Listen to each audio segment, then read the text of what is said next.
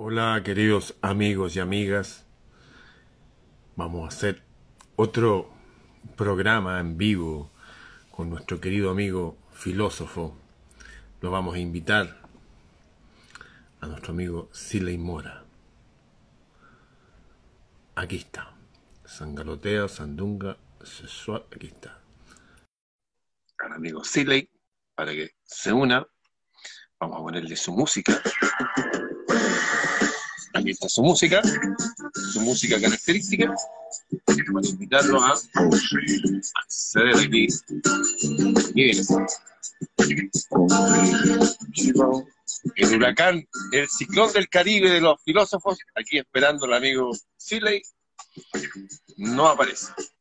A veces tiene problemas con el internet. Como ustedes saben, él vive allá en la comunidad de Coihueco, cerca de Chillán, a 600 kilómetros más o menos de aquí. A ver, amigo Siley, ¿aparece o no aparece? Ya debería estar por aparecer. Transmitir con Siley. Aquí viene. Efectivamente, aquí está entrando. No está. No está. Parece. Ahí estamos. No vemos nada. Ahí está, amigo mío. Ahí estamos viendo un poco de una cortina musical para que amenizar su incorporación al video, como es costumbre. Sí veo. Magnífico, magnífico. Oye, eh, motivado con, con tanta, mm, mira, con tanta, en el fondo, con, eh, con tanta posibilidad que hoy día en eh, estos tiempos nos presentan para, para mm, mejorarse, eh, para iluminarse, eh, porque eh, todo está tan, mira, así como el, el, el, demonio y los y los y el mal anda, anda, está por todos lados, también el bien está en todas partes, ¿no? Cualquier cosa puede ser motivo de, de iluminación, ¿no? Si uno observa profundo y, y, se detiene en lo, en lo que está debajo, en la sabiduría que le, que le rodea. Así es que no puedo estar sino motivado porque de cualquier cosa uno puede sacar de enseñanza, lecciones, sí, sabiduría, cualquier cosa puede ser una, una parábola, ¿no? Eh, además, todo lo que nos pasa eh, es en el fondo una, una revelación. Por, eso, sí. ¿cómo no estar, no estar bien? ¿eh? ¿Sabes? Me, me acuerdo de, de, de, tu último libro, cuando hablas que vas a, al, al colegio es hacer clase y sale esta alumna mapuche que sin haber leído nunca a Platón, ella sabía todo de la filosofía de Platón. Y tú le dices, ¿cómo es posible? Y ella dijo simplemente que observara la naturaleza, bueno, y seguía los consejos de su abuela. O sea, si uno empieza a observar, nomás a mirar, está ese gran libro abierto de la naturaleza, está ese libro abierto de los buenos consejos de nuestros ancestros, y siempre hay donde agarrarse para, para educher, hacer salir lo mejor de nosotros hacia afuera. Oye, el, el, tema de los libros hoy día nos, nos motiva, ¿no? Los libros sagrados. Así Oye, es. pero ya que, ya que tú mencionas el tema de, de, de, de aquella alumna mía mapuche y, y de ese, el, ese, mundo que yo investigué tan a fondo durante todos estos, estos años, muchos, muchos años, y que originaron varios libros, entre esos uno que yo llamé eh, Yerpun, el libro sagrado de la Tierra del Sur, ¿no? Eh, porque, porque lo sagrado eh, está manifiesto en todas partes. Mira, eh, no quiero desviarme, solamente quiero recordar que en ese libro está una, una, una reflexión que hace un kimche, un sabio, que decía, un viejo me decía lo siguiente, eh, los libros de los antiguos eran los, los árboles, ¿no? Los árboles. Y me decía, por ejemplo, me hacía observar esto, ¿no? Mire, cuando los viejos querían hacer un viaje y en la mañana le consultaban, iban, iban a guaitar a las cascaritas, ¿no? Iban a observar la, corteza de los árboles.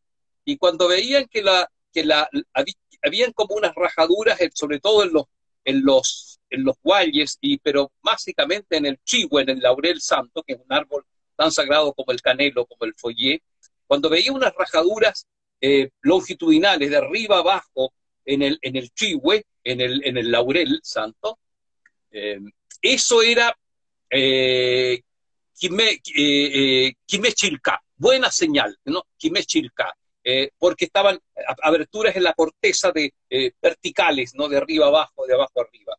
Pero si habían em, pequeñas como tajitos eh, horizontales en la corteza del chihue, del, del, laurel, del laurel chileno o laurel patagónico, eso era eh, huesa chica, mala señal.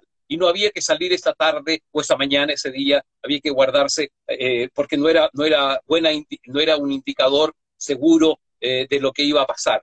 Y agregaba este viejo Kimche, este viejo sabio, me decía, mire, lo, si los árboles eran la, los libros, los libros de los, de los antiguos, ¿no? Eran como la biblioteca ancestral, porque en su corteza se podían, y en su follaje, en sus ramas, se podían leer los mensajes del día, ¿no? Era como una especie de oráculo del, del día, observar a fondo ciertos árboles. Eh, eso eran los libros de antaño, no en vano, ¿no? La, el papel la celulosa del papel viene de los árboles, ¿no? Eh, ahí hay una muy interesante conexión. Eso como primer eh, antecedente de, del tema de hoy, los, las escrituras y los libros sagrados de la, de la humanidad. Sí. A propósito de eso de, de las líneas, los árboles, me acuerda eso de los días fastos y nefastos que hablaban los griegos y los romanos también. Que habían días fastos y días nefastos que están a veces marcados por los astros y qué sé yo, por muchas cosas. Y efectivamente, nuestro, toda nuestra literatura viene de los árboles. Seguimos usando los árboles para poner nuestros símbolos sagrados ahí, llámense alfabeto o como quiera. Oye, ¿con qué libro sagrado te gustaría empezar, amigo Siley? Oye, mira, quizá con el libro más, más antiguo en, data de, todos, quizá, no, no lo sabemos, ¿no? Pero me atrevería a decir, mira, aquí tengo una versión del libro egipcio de los muertos. Ah. Eh, eh, eh, son, son papiros, ¿no? son, son papiros ancestrales que están algunos guardados en ciertos museos, pero solamente decir que, que la, la, escritura era fundamental en los egipcios porque el, el, difunto tenía que ser envuelto en papiros con, una, con ciertas oraciones que, que, pudieran abrir las puertas de, del otro mundo y sobre todo, mira, cierta escritura que se le colocaba en el corazón del difunto cuando se embalsamaba, se retiraba el corazón y se colocaba después en, los vasos canópicos y se le a, cierta jerarquía, por supuesto, es, cierta eh, para ciertas eh, personas que se iban, que tenían una función sacerdotal o, un escriba muy eminente o por supuesto el faraón y su esposa, se le colocaba en vez del corazón, eh, después de sacárselo, eh, un corazón de lapislázuli, donde, eh, que tenía la forma de escarabajo. El escarabajo reemplazaba al corazón. Y en la parte de atrás del, del, escarabajo había una preciosa oración que aparece en este libro egipcio de los muertos, que básicamente señala, dice, que mm, eh, su fe en el, en el mundo invisible, la, entrega a los dioses es eh, firme, es indudable. Yo toda mi vida me, he entregado a, ustedes y, mi, y, mi, vida no, mi corazón no vacila cuando eh, me pregunten por, por, por, la verdad. ¿no? he aquí mi verdad, más o menos así era la oración. ¿no? Y sobre todo era un tipo de oración para que el difunto eh, no se, no se eh, acobardara o, no se pusiera nervioso cuando iba, eh, iban a estar frente al tribunal de los, de. Claro, entonces tenía, llevaba escrita la, la, presentación de sí mismo y la, diríamos el currículum ontológico, podríamos llamarle, para que sea bien aceptado de inmediato, para que el corazón no vacile, ¿no? Porque en el juicio frente a los dioses, obviamente el corazón se va a vacilar profundamente y, uno va a sentir sin duda eh, eh, miedo ante la grandeza ¿no? del, infinita de la verdad. Para eso se escribía en el antiguo Egipto, ¿no? Para eso se hacía también el, libro eh, egipcio de los muertos. Mira, amigo, mira esta imagen que tú la conoces bien. ¿La puedes ver ahí? A ver. retíralo un poquito. Eh, ah, por supuesto, claro, el, dios de la escritura, el dios del lenguaje, claro, claro que sí. Oye, mira, el, Tot, el, que, el, que, el que escribe eh, y anota el, eh, el, resultado de la balanza, el pesaje del corazón, que tiene que estar tan liviano como una pluma de ibis, ¿no? el corazón nuestro.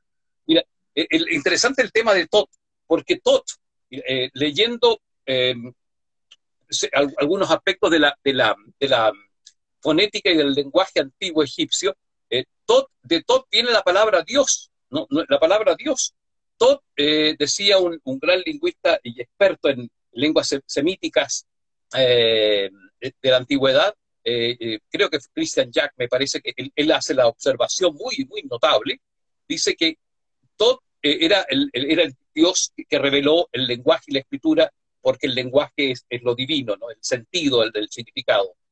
Y esa palabra se pasó, se pasó a ser teut, teut en fenicio, ¿no? en lengua fenicia. Y del, del, teut pasó a ser eh, eh, Zeus en, en, griego, de Zeus pasó a ser Deus en latín y de Deus Dios en español, no en castellano. Entonces, eh, ese personaje, el Dios de la escritura y del lenguaje, tot, es nada menos que el, que el origen de la palabra Dios. O sea, no es nada, eh, nada es muy importante eh, ese gran eh, escriba y, divinidad egipcia. Que tú lo tienes en tu casa, tú lo tienes en tu casa en un vitral, lo mandaste a hacer a la entrada de tu casa, el Dios de la así Así, es. Oye, Ramón, yo te, me gustaría que tú hablaras un poco ahora de, otro libro sagrado tan, tan, tan importante en el mundo egipcio como sería el, el Kibalión, ¿no? Eh, ¿Cuál ha sido tu relación con el, con el Kibalión? ¿Que, eh, ¿Cuándo lo, lo descubres? Eh, ¿cómo, ¿cómo, a ti te ha...? Yo todavía, todavía estaba en el liceo y participé en unos, en unos seminarios de cultura oriental con unas monjitas de María Auxiliadora. Y ahí hablaban del libro, el Kibalión, y estos siete eh, principios, de hecho lo tengo aquí al lado, estos siete principios que rigen el, el universo. Eh, bueno, por ahí está. Y había, por ejemplo, eso de que todo es mental, que el universo es mental. Yo cuando llegué al universo es mental. Y claro, con la creencia de las personas se producen milagros a veces. Me acuerdo, por ejemplo, por nombrar uno que toda la gente conoce, cuando Jesús caminó por el agua. Pedro le dijo, oye, pero ¿cómo incluso puedes caminar por encima del agua? Sí, le dijo, y tú también puedes. En serio, pero claro, ven, camina. Y él caminó. Y después se hundió. Y le dijo, pero ¿por qué dudaste, hombre de poca fe? De hecho, le habló que si, si él creyera sin dudar, podía decirle a estos montes que se corran y lo van a hacer, o a los árboles que caminen. O sea, lo primero, que el universo es mental, por lo tanto es, y yo también tengo mente, o sea, estoy conectado con el origen del universo mismo es como que empecé a tomar muy en serio el lenguaje. Recuerdo que fue importante para mí un momento en que empecé incluso a cuestionarme las letras de las canciones y decidí no cantar letras en boleros, por ejemplo, hay boleros muy lindos, pero con letras muy este, y muy porque estoy afectando a través de mi palabra a la mente, a mi mente y a la mente del universo. Eso, lo otro entender, por ejemplo, todas estas leyes, por ejemplo, de la polaridad, que me acuerdo de un experimento que una hicimos, era poner una mano en agua fría y la otra en agua caliente. Y después las dos ponerlas en el agua tibia. Y la que estaba fría se sentía caliente. Y la que estaba caliente se sentía fría. Y así se pueden engañar los sentidos. Entonces, claro, las cosas son en base a un... Claro, hay un continuo uno frío, caliente o alto o bajo, lo que sea, en comparación con otra cosa. O sea, yo necesito del contrario para validar una posición. Es como la luz. La luz se reconoce en la oscuridad. Si todo fuera luz, como que no sabríamos, no, no, veríamos imágenes, si todo fuera pura luz. Gracias a la oscuridad podemos ir eh, viendo formas y distancias y qué sé yo. Eh, las siete leyes que gobiernan el mundo. Pero de los libros que de Egipto que más me impactó, no fue el, e, ese, fue otro que le hice audiolibro que se llama Hermética, que es la historia de Hermes Trinigisto, donde habla que en el futuro él sabe que eh, todo lo que se conocía como Egipto en esa época iba a decaer y toda su gran cultura solamente iban a ser piedras con un lenguaje muerto. Pero también decía que escribía lo que escribía para una gente en el futuro, donde nuevamente iba a renacer como esa sed por el aprendizaje espiritual. Eso está en el libro Hermética. que tiene como 8.000 años, creo. Ese libro, mientras yo lo hacía, el otro, el, el para empezar, sí, bien se tenía que decir, pero hermética, haberlo hecho en audiolibro, haberlo leído y saboreado mientras lo leía y darle sentido a las palabras, los tempos a leerlo, me fue impactando enormemente en mi vida. Y dije, aquí hay algo, aquí hay algo muy importante. Y eso de que esos tipos que parecen tan, tan distantes y tan distintos a nosotros, no lo son tanto. Son nuestros padres, nuestros abuelos, son nuestros verdaderos ancestros. habría que señalar que eh, la palabra hermética viene de Hermes, y, Hermes Trimegisto, el que acabas de mencionar, es el mismo personaje de Tot, ¿no? es el mismo que en Grecia tiene ese nombre y que en, en, eh, la cultura latina, en, Roma, tiene el nombre de Mercurio, ¿no? Eh, es el mismo personaje. también en el mundo judío. judío la vikinga se llama Odín. Por eso Odín, exactamente.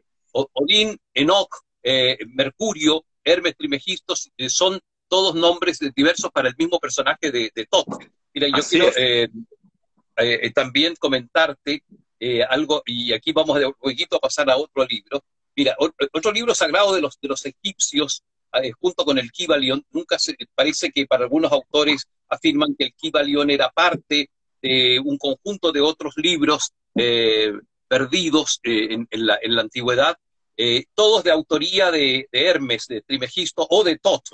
Mira, ahí está, mira, yo tenía la misma versión, me encanta esa versión que tú estás mostrando del Kibaliona. La, la, la año cero. Sí, la perdí, en fin. Ah, hermética, hermética. ahí está. Sí. Mira, te, estaba comentando ahí en la hermética, también aparece el dato, eh, que al parecer hermética es, es, extraído de un, de un libro famoso en la antigüedad eh, que ha tenido que ha tenido distintas versiones, ha sido eh, eh, recopiado, traducido, y, es poco conocido hoy día, pero de ahí salen todas las grandes tesis de las leyes del, universo a las que tú aludías. Eh, el poimandres, ¿no? El poimandres, que en griego se traduce como guía de, hombres, pastor de hombres. el poimandres es interesante porque, porque mm, eh, a Jesús se le llamó poimandres, y aquí entramos, ¿no es cierto?, en, la, en este fascinante mundo de la, del, cristianismo antiguo con eh, sus raíces egipcias, sus raíces en, el, Los primeros cristianos eran coptos, pues, amigo. Las primeras ah, iglesias eran de Egipto. Exactamente, egipcios coptos. Y ahí está la clave para entender ciertos ritos que Jesús, eh, Jesús como la última pena. Jesús estudió en Egipto. Claro, se fue, él, huyó con su madre, ¿no te acuerdas? Y José huyó a Egipto. muchísimo oro que le dieron los persas. Permíteme leerte algo que dice este libro de Hermética. ¿Te, te recuerdas este libro? ¿De dónde salió este libro? Está eh, esta familia Medici, que era la que pagó a los copistas en el Renacimiento, estaban traduciendo un montón de libros de Séneca, de esto, y cuando llegó este libro, Cosme de Medici dijo, paren, Quiero que todos se dediquen a estos libros nomás. Y salió este libro. Y mira cómo empieza. Y que tiene que ver contigo, porque tú eres un filósofo.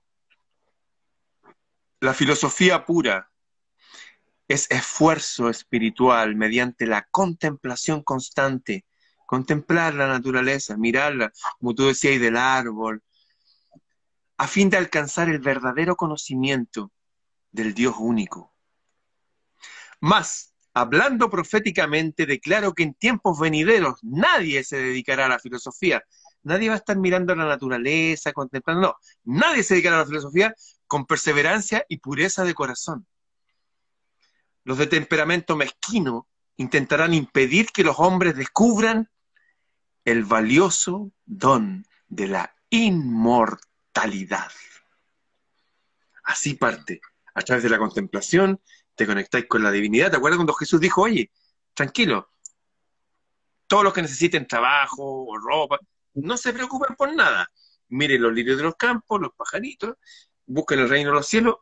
Es eso, volver a contemplar, volver a conectarse con ese Dios único y volver a reconocer ese, esa magia nuestra en nuestra alma de que, como explicaba hoy día, hoy día tuve un show en un teatro eh, y le decía que la gente, este cuerpo, es solamente un traje en un armario infinito de posibilidades. Estamos un rato aquí y nos vamos. La verdad es que aquí nadie nace y nadie muere. Estamos todos como, la vida no, no empieza y no acaba nunca. Y esto hace un énfasis en eso, los de temperamento mezquino, esta gente que está viendo sus ganancias materiales, controlar la sociedad, estas sociedades secretas detrás de todo, esta gente intentará impedir que los hombres, las mujeres, descubran el valioso don, el valioso regalo de la inmortalidad. Mira, eh, eh, el, Renacimiento tuvo justamente un renacimiento de la, de, la sabiduría antigua, la sabiduría egipcia. Ahí en el Renacimiento, como filósofos como Ficino, por ejemplo, y por supuesto Giordano Bruno, eh, recuperan estas intuiciones egipcias antiguas que sabían que la teología de la iglesia medieval las había no ocultado, las había, eh, eh, eh, quedaron como en quinto plano, ¿no? Porque sabemos muy bien que el cristianismo en su origen era de tronco egipcio. Mira, otro elemento más, a mí me impresionó mucho, mucho, era todavía seminarista, cuando la primera vez que yo visito el Museo del Louvre, yo estaba muy, muy em, imbuido del pensamiento cristiano y, de las, me encantaba, según el arte, eh, las representaciones de la Virgen María con el niño Jesús, ¿no? Eh, la Madonna y el niño, em,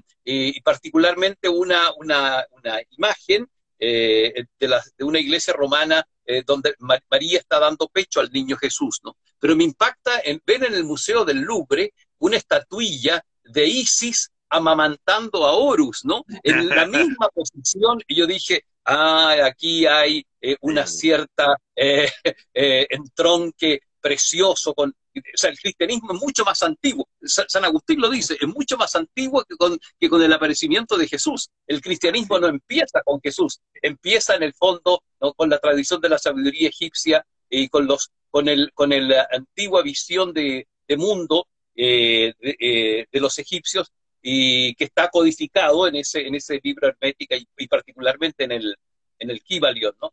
Mira, María amamantando a Jesús como, como Isis amamantando a, a Horus. Eh, ya que mencioné el, el poimandre, poimandre estrictamente se, se, traduce como pastor de hombres. Eh, a Jesús se le llamó poimandres y se le representó con un becerro eh, en los hombros como el buen pastor, ¿no? Pero ese es Hermes, ese es también Tot, ¿no? El, el, el Tot y con su el buen pastor es un guía porque entrega las claves de la sabiduría.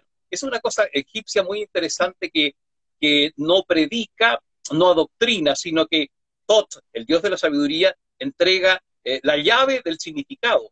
Pero el trabajo de descubrir el significado lo tenemos que hacer todos, eh, observando profundamente la naturaleza y, por supuesto, observando eh, las situaciones, las circunstancias de nuestra vida, lo, lo que nos pasa extraer de allí eh, el oro que nos que, que, vienen envuelta la, las experiencias. Ellos pueden señalar la puerta, el camino, pero uno tiene que caminar y uno tiene que cruzarlo. Claro. Mira, entonces, eh, Cristo, eh, ah, mira, San Agustín señalaba también, estamos en el siglo tercero, cuarto después de Cristo, señalaba algo muy eh, muy poco ortodoxo para, para el mundo cristiano posterior, ¿no? Eh, decía en, alguna parte de sus, de sus obras, dijo algo que por supuesto a la iglesia no, le interesó eh, repetir. Dijo, Cristo no es, el, el, Cristo no es la primera vez que se nos muestra, se nos aparece en la persona de Jesús, ¿no? En lo crístico, ¿no? El Cristo, es decir, el, el, el ungido, el, Hijo de Dios encarnado o la, o la, o la imagen verdadera de lo divino, vino, ha venido muchas otras veces antes de, la persona de Jesús. Y mencionábamos, es el caso de, del, gran Melquisedec, que significa el maestro de justicia, el rey de justicia, eh, vino en la persona de Nob. Claro, vino en la persona de Nob, y que, es el nombre, el nombre eh, hebreo de Hermes Trimegisto o Tot. En fin, mira, eh, la Biblia, y aquí podemos llegar, centrarnos ahora en el libro de sagrado tan conocido en Occidente, la Biblia, la Biblia de Jerusalén, eh, eh, habrá que decir que eh, la palabra misma es es, no, es un singular. la Biblia viene de ta biblia, ¿no? Los, los libros, porque son 46, 46 libros del Antiguo Testamento y 27 libros del, Nuevo Testamento. Entonces son muchos libros. es impropio decir el libro sagrado, referirse a la Biblia porque hay muchos libros sagrados eh, compendiados allí y fue escrita más o menos en un lapso de, mil años. Eh, hay muchos autores, la Biblia recoge tradiciones sumerias, por ejemplo, recoge tradiciones eh, de Zoroastro. Dicho sea de paso, allí se ha, perdido ese, esa, la enseñanza de, de Zoroastro o Zaratustra, ¿no? otro gran iniciado que probablemente fue otra forma crística de la verdad. Entonces la Biblia recoge, en algunos libros, recogen esos, esos saberes que eran propios del Medio Oriente y que fueron escritos por distintos escribas, distintos sacerdotes, eh, distintos cronistas, en estilos y en em, lenguajes diferentes. ¿no? La Biblia es muy irregular en su lenguaje, por lo tanto, no, no podemos decir, ni mucho menos, que la Biblia es un libro de historia natural, como algunos que creen, ¿no? La Biblia no habla cuando dice que, que, que Dios crea el mundo en siete días, eh, en seis días y en el séptimo descansa, es una forma eh, literaria de hablar, ¿no? La, Biblia no pretende ser un libro de historia natural, ni de geología, ni mucho menos, un libro de sabiduría, entonces hay que saber, eh, hay que conocer algunas cosas previas para, para maravillarse de ciertos libros de la Biblia. Tú nombraste varias cosas que me gustaría ir como acentuando. Por ejemplo, hablaste de, de Zoroastro.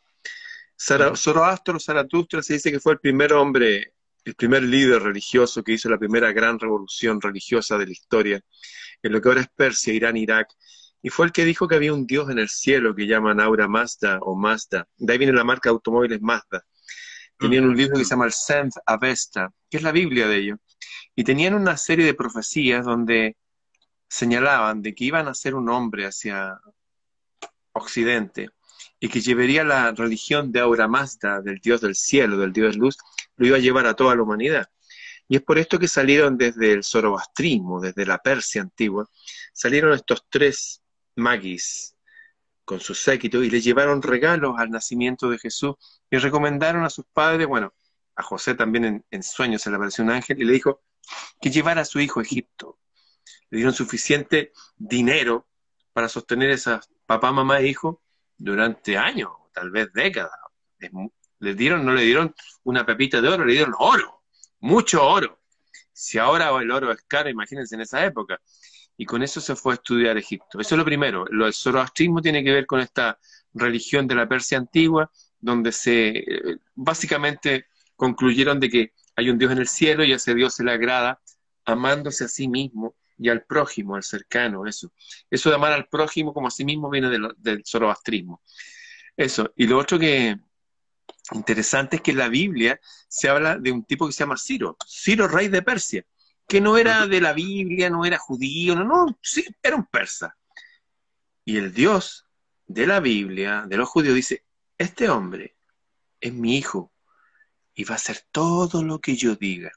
O sea, se ve un, Dios omnipotente ahí también, donde hay gente que está en otras religiones, entre comillas, porque no es que hayan dentro de todas las religiones hay gente de Dios y otras que no son de Dios, esa es la verdad. Eso lo descubrió ya Alfonso X en el año 1200, ahí, cuando juntó lo mejor de los judíos con lo mejor de los árabes, lo mejor de los cristianos y hizo una escuela de, sabiduría para todos. Eh, la religión es un camino de vida que varía según la geografía en que uno vive, el tiempo en que uno vive. En el caso de los libros sagrados siempre hay personajes como Jesús. A eso se refiere y cuando dice que el mensaje crístico está en otros lados, porque el mensaje es el importante. El mensaje es lo importante. Lo más importante es el mensaje. Y lo otro que mencionaste eh, tiene relación al, a la Biblia como libros, un grupo de libros. Los Upanishad es lo mismo. Upanishad no es un libro, son 200 libros que tienen más de 2000 años. Siempre un libro sagrado es un compendio de libros, ahí está. ¿ah? Es un mm, compendio. Y tal como señala Siley, en la Biblia hay cosas recogidas de otros lados. Por ejemplo, cuando uno dice un hombre más bien una mujer, que tomó a su niño y lo dejó en un canasto flotando, porque si no tenía que entregarlo y iban a asesinar, y ese canasto se fue flotando, flotando, y lo recogió una princesa más allá, y este hombre se transformó en un gran líder. La gente dice, ese es Moisés. Y la verdad es que es Sargón, rey de Akkad, que vivió 600 años antes de Moisés. O sea, la Biblia, como dice eh, nuestro amigo Sile, no pretende ser un documento histórico ni, ni, de ciencia física, sino tiene que ver con religión, con filosofía. Y para eso hay que leerlo desde esa perspectiva. Mira, otra historia famosa, quizás una de las más famosas historias de la Biblia, que es el, el arca de Noé, ¿no? Eh, es una versión judía del viejo y antiguo mito sumerio y, eh, eh, de, la antigua Persia, de Gilgamesh, ¿no es cierto?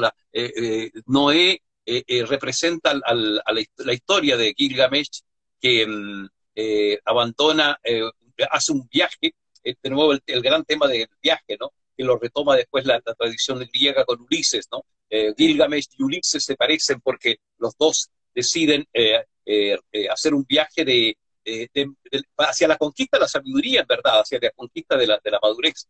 Gilgamesh, Upanishtin, sería el, que em, lo, inicia en el conocimiento mayor y le da, y le dice, ¿no? La, le, entrega el gran secreto de que em, eh, deje, destruye su casa y construya una barca, ¿no? Eh, porque eh, en, la barca, en esa barca, en esa pequeña porción va a poder encontrar el universo entero, todos los animales, toda la vida puede caber en una pequeña barca.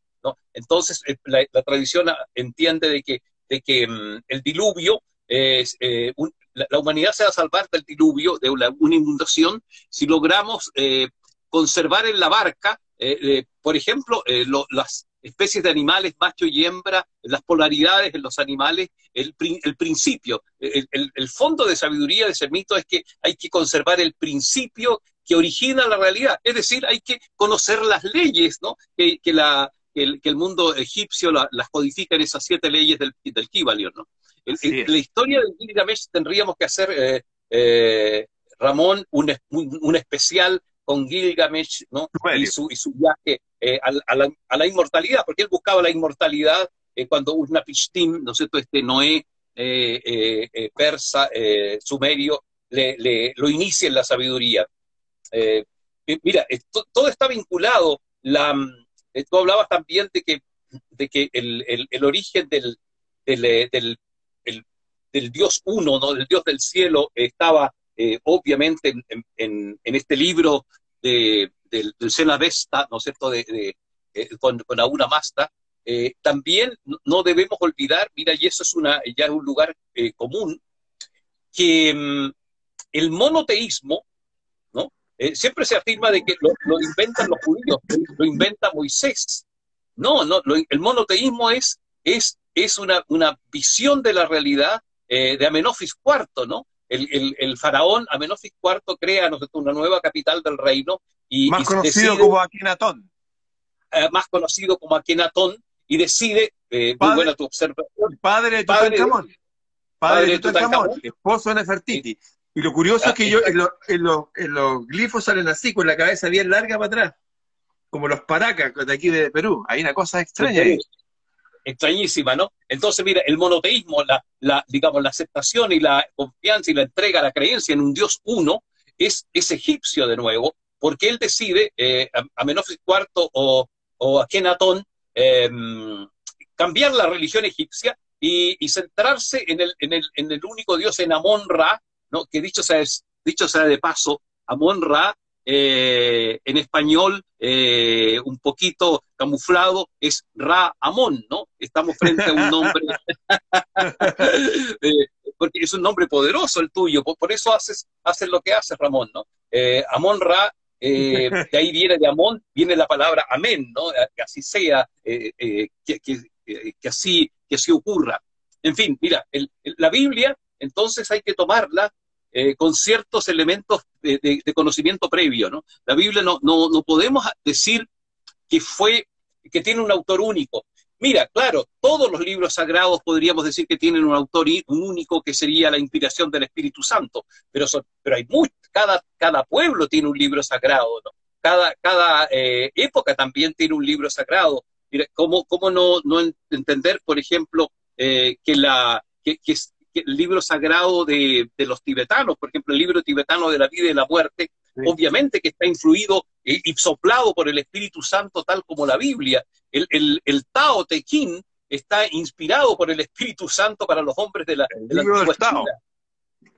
Eh, profundo. Mira, por ejemplo, eh, cuando preparaba esto, eh, pues, encontré esta maravilla, esta joya de, que aparece en el Tao, ¿no? Gobernar un gran país, gobernar un gran país es como freír un pececillo. Se arruina si se le revuelve demasiado, ¿no? La sabiduría de los gobernantes está en el Tao. Libro de más de 5.000 años, ¿no? el Tao, ¿no? como lo dice aquí su, en esta introducción significa libre, eh, exactamente como el libro de cómo funcionan y ocurren las cosas. ¿no? Este libro trata de tres temas, dice eh, la introducción que yo tengo acá. La ley natural o cómo ocurren las cosas, un estilo de vida o cómo vivir en una armonía consciente con la ley natural y un método de relacionamiento con los demás y consigo mismo. El Tao, el, el antiguo libro que se le atribuye al lado, ahí lo está mostrando. Pero se le atribuye a él porque él lo escribió, no es que él lo inventó. Un tipo le dice, oye, no te voy a dejar pasar la frontera si no me escribís el libro. Y él lo escribió. Pero el concepto del Tao tenía miles de años antes. Quiero, eh, tengo esta versión de este libro maravilloso que se llama El Corán, que es de la Embajada de Irán, y quiero leer algo muy clave, enormemente clave, que está aquí en el Corán. Dice, dimos a Jesús Hijo de María, las pruebas claras y le fortalecimos con el Espíritu Santo. Si Alá hubiera querido, los que le siguieron no habrían combatido unos contra otros después de haber recibido las pruebas claras, porque se dividieron los cristianos entre ellos, lo entregaron. Este libro habla más de 40 veces de Jesús. Hay un capítulo 3 que es exclusivamente a, la madre de Jesús. Y lo más clave está aquí, en la sura o el capítulo 2, la Sura 2.62 dice, mira lo que dice, los creyentes, los creyentes, su mente, todo es mental, como el, el principio que los creyentes, los judíos, los cristianos, los sabeos, que ahora serían como los gnósticos, los que vienen de la reina de Saba, la, amante del rey Salomón. Los creyentes, los judíos, los cristianos, los sabeos, quienes crean en Alá, en Dios, en el último día, y obren bien, que sean buenas personas, esos tendrán su recompensa junto a su Señor, no tienen nada que temer, no estarán tristes, todo va a estar bien. Alguien decía, oye, ¿cuál es la verdadera religión? Usted siga su religión y sea una buena persona. Crean que hay alguien en el cielo, obre bien, sea un buen hombre. Eso. Y esa es su buena religión. Mira, eh, obviamente eh, esto no, te lo enseñan eh, en, la infancia del catecismo eh, de, ninguna, eh, de, ninguna iglesia que conocemos, eh, cuando, cuando es una cuestión tan evidente. Mira, la, evidencia de que, de que no hay, mira, que no hay un, un pueblo elegido o que no hay una tradición única, exclusiva para conocer el camino de Dios, sino lo único que existe es una autoelección. Todos podemos autoelegirnos para el camino divino, ¿no? Eh, y, que la divinidad ¿no? Eh, puede estar encerrada en, una, en, una determinada teología, ¿no? la divinidad no puede estar encerrada en una determinada eh, tradición vinculada a una nación. eso, eso obviamente, mira, ayuda a respetar las tradiciones nacionales, entre eso las tradiciones religiosas de cada pueblo, la, la respetar obviamente los, los momentos en donde eh, un pueblo determinado vio la mano de Dios cuando lo libera, qué sé yo, de cierta esclavitud, absolutamente respetable y, es necesario, pero em, eh, no puede ser, no sé, una camisa de fuerza, eh, encerrar, encerrar lo que de suyo es, es, es imposible de encerrar, ¿no? No se puede encerrar el infinito, ¿no? El infinito está en todas partes. Mira, decía muy bien un, un místico de la Edad Media, Em, Nicolás de Cusa y San Buenaventura también lo repetía, eh, Dios, ¿no? Eh, que dicho sea de paso, y en ese sentido tienen mucha razón los judíos, nunca conviene escribir la palabra Dios, eh, ellos usan la D, un apóstrofe y, una, y una S, nada más, la D mayúscula, un apóstrofe y una S, y lo entiendo muy bien porque em, Dios no tiene nombre, Dios por como es infinito es inconmensurable, que Dios, no sé, Dios es un círculo cuyo, cuyo centro está en todas partes y cuya circunferencia es ninguna. Eso me parece fabuloso y explica muy bien qué, qué, eh, qué, qué, camino hay que seguir. ¿no? Dios, el infinito, eh, está presente en, en, en, absolutamente todas las cosas. Mira, en ese sentido, yo afirmo y, insisto, y soy un absoluto convencido de ello, cuando mm, eh, repasamos y, escribimos la, historia personal de las personas que están en, nuestros cursos y talleres, les digo que la historia personal es una eh, epifanía de lo divino, es decir, es una manifestación de lo divino y por lo tanto nuestra propia historia personal es una especie de Biblia, ¿no? Porque allí se ha manifestado, se, ha, mostrado lo divino y nosotros, por nuestra incapacidad para, registrar eh, lo maravilloso, lo grandioso, aunque sea en medio del dolor, eh, no nos hemos dado cuenta de, la, esa presencia con mayúscula. Entonces, la historia personal de cada uno es en el fondo una Biblia, un Corán, ¿no? un Bhagavad Gita, ¿no? un Tao, si, si, lo sabemos leer. Entonces, ahí está el, el, arte, ¿no? Cómo leer nuestra historia personal en clave, en, en clave sagrada, en clave divina, para descubrir allí el paso de Dios, ¿no? Eh, el ángel de Dios, para descubrir allí eh, también la cruz, eh, también el Calvario, también la Odisea, en fin, descubrir allí todos los pasajes profundos de, las Biblias o de los libros sagrados.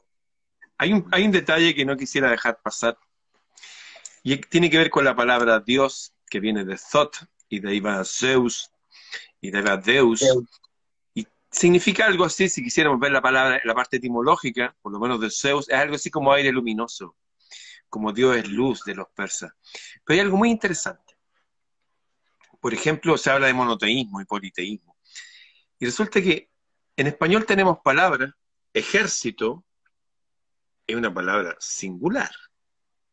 Ejércitos, por el contrario, es plural. Pero ejército incluye a varios individuos. La palabra Dios, a diferencia de dioses, es un singular. Pero es como la palabra ejército es como la palabra clan. De hecho, dice en Génesis, hagamos al hombre a nuestra imagen, conforme nuestra semejanza y señoree. O cuando hicieron la torre de Babel, dicen, he aquí como el, hombre es como uno de nosotros. Descendamos pues nosotros. O sea, hay algo interesante y son esas finezas del lenguaje para que las personas entiendan que tampoco tenemos que pelear, oye, que estos son monoteístas, politeístas. Tranquilo. Es como, por ejemplo, Siley. Siley es filósofo, etnógrafo, es esposo, es amigo y puede usar un montón de cualidades. Pero no estamos hablando de personas distintas, son cualidades del mismo personaje. ¿ah? O sea, también esta divinidad, este reino en el cielo, al parecer está compuesto con más de un personaje. De hecho, Jesús decía, oye, arriba hay un reino. Y yo puedo hacer así, y acá van a aparecer legiones de ángeles con sus carros de fuego para ayudarme. En fin, eh, la existencia de Dios va más allá de un ser con una barba que piensa en algún. Es algo mucho más profundo y hay toda una vida para ir buceando en ese conocimiento que no se aprende de una forma intelectual. Como señalaba desde el principio, es como que los antiguos, los avatares, los grandes de la humanidad de toda la era, los cristos de toda la época, señalan un camino, pero cada uno tiene que caminarlo. Y eso incluye la naturaleza profunda de la divinidad. Oye, estamos casi en la hora, amigo mío. Ya. Mira, eh, para representar simplemente lo que tú estás señalando, mira, eh, el, primer, el primer versículo del Génesis, en este libro tan, tan famoso, este libro sagrado, eh, la Biblia, ¿no? El, primer libro de la Biblia. En el principio creó Dios los cielos y la tierra. La tierra era caos y confusión, y oscuridad por encima del abismo, y un viento de Dios aleteaba por encima de las aguas. dijo Dios, haya luz, y hubo luz. Pero mira, aquí quiero destacar lo, lo que tú estás señalando eh, en hebreo, ¿no? Em, en hebreo, la palabra Dios, en el principio creó Dios los cielos y la tierra. Em, Berechit para eh, Hashamayim Elohim Eretz, en, hebreo. La palabra que se utiliza para Dios, ¿no? Es Elohim, ¿no? Es decir, los dioses, es un plural, ¿no? Es un plural. Y, es un plural. Y aquí empieza, ¿no es cierto?, el, el quebradero de cabeza para las personas que, que, mira, que toman la Biblia como de un modo tan literal, ¿no? Esta versión, la, la, Biblia de Jerusalén es, eh, fue traducida por un conjunto de especialistas, de lingüistas, de arqueólogos, de, ecuménicos, de todas las religiones. ¿no? Estuvieron 15 años traduciendo la Biblia y hay un consenso absoluto de toda la tradición cristiana eh, en la versión de, de, la Biblia de Jerusalén. Entonces, la palabra Dios en el idioma hebreo es un plural. Lo que está revelando evidentemente que la Biblia fue tomada de tradiciones diversas del, del Medio Oriente, de la tradición sumeria, de la tradición mesopotámica, de la tradición eh, eh, egipcia y por supuesto de la tradición mazdea ¿no? de, Zoroastro. Eh, y por tanto, mira, también aquí nos, nos, abre, nos abre el campo de que la, el mundo divino no puede ser patrimonio de una sola tradición religiosa, ¿no? ni menos tradición de una, de una de un clero, ¿no? De un clero, llámese de, cualquier, eh, de cualquier iglesia. Eh, ¿no? no, puede ser patrimonio, eh, la religión es demasiado importante para dejársela en manos de los religiosos. Por eso que está abierto el camino. Sí. Oye, amigo, ¿siguen tus cursos? ¿Estás dando tus cursos siempre, tus talleres de autoescritura? Así es, mira, ya que lo menciona, mira, quiero hacer una invitación especial. Para este jueves, a las 19 horas, voy a dar un taller gratuito, ¿no? un taller gratuito que se va a llamar ¿no? Em, eh, eh, revelando tu propio ser, ¿no? Eh, revela tu propio ser, muestra tu propio ser escribiendo a, las 19 horas el día, el día jueves. Así que yo les quiero invitar a este, a este momento especial donde voy a entregar pautas de cómo uno, a través de un lápiz y, de un, y de un cuaderno, puede acceder a zonas profundas de uno, a la zona divina de uno también, ¿no? Eh, uno, dentro de nosotros está un Dios interno que desconocemos, ¿no?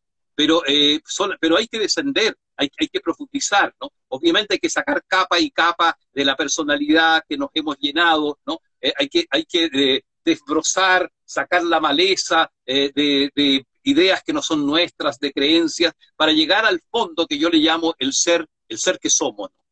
a esta aventura apasionante de, de, llegar al ser que somos a través del, de, la, escritura, yo quiero dar unas pistas en un taller gratuito para este jueves a las 19 horas en el, en el, eh, en, el live, eh, en, el, en, Instagram. Y para inscribirse con los talleres de Siley, Nexo, con X, nexo arroba Siley, con Z y nexo arroba sileymora.com. Bien, pues amigo. También, también para inscribirse en este taller gratuito, hay que escribir También hay que inscribirse antes.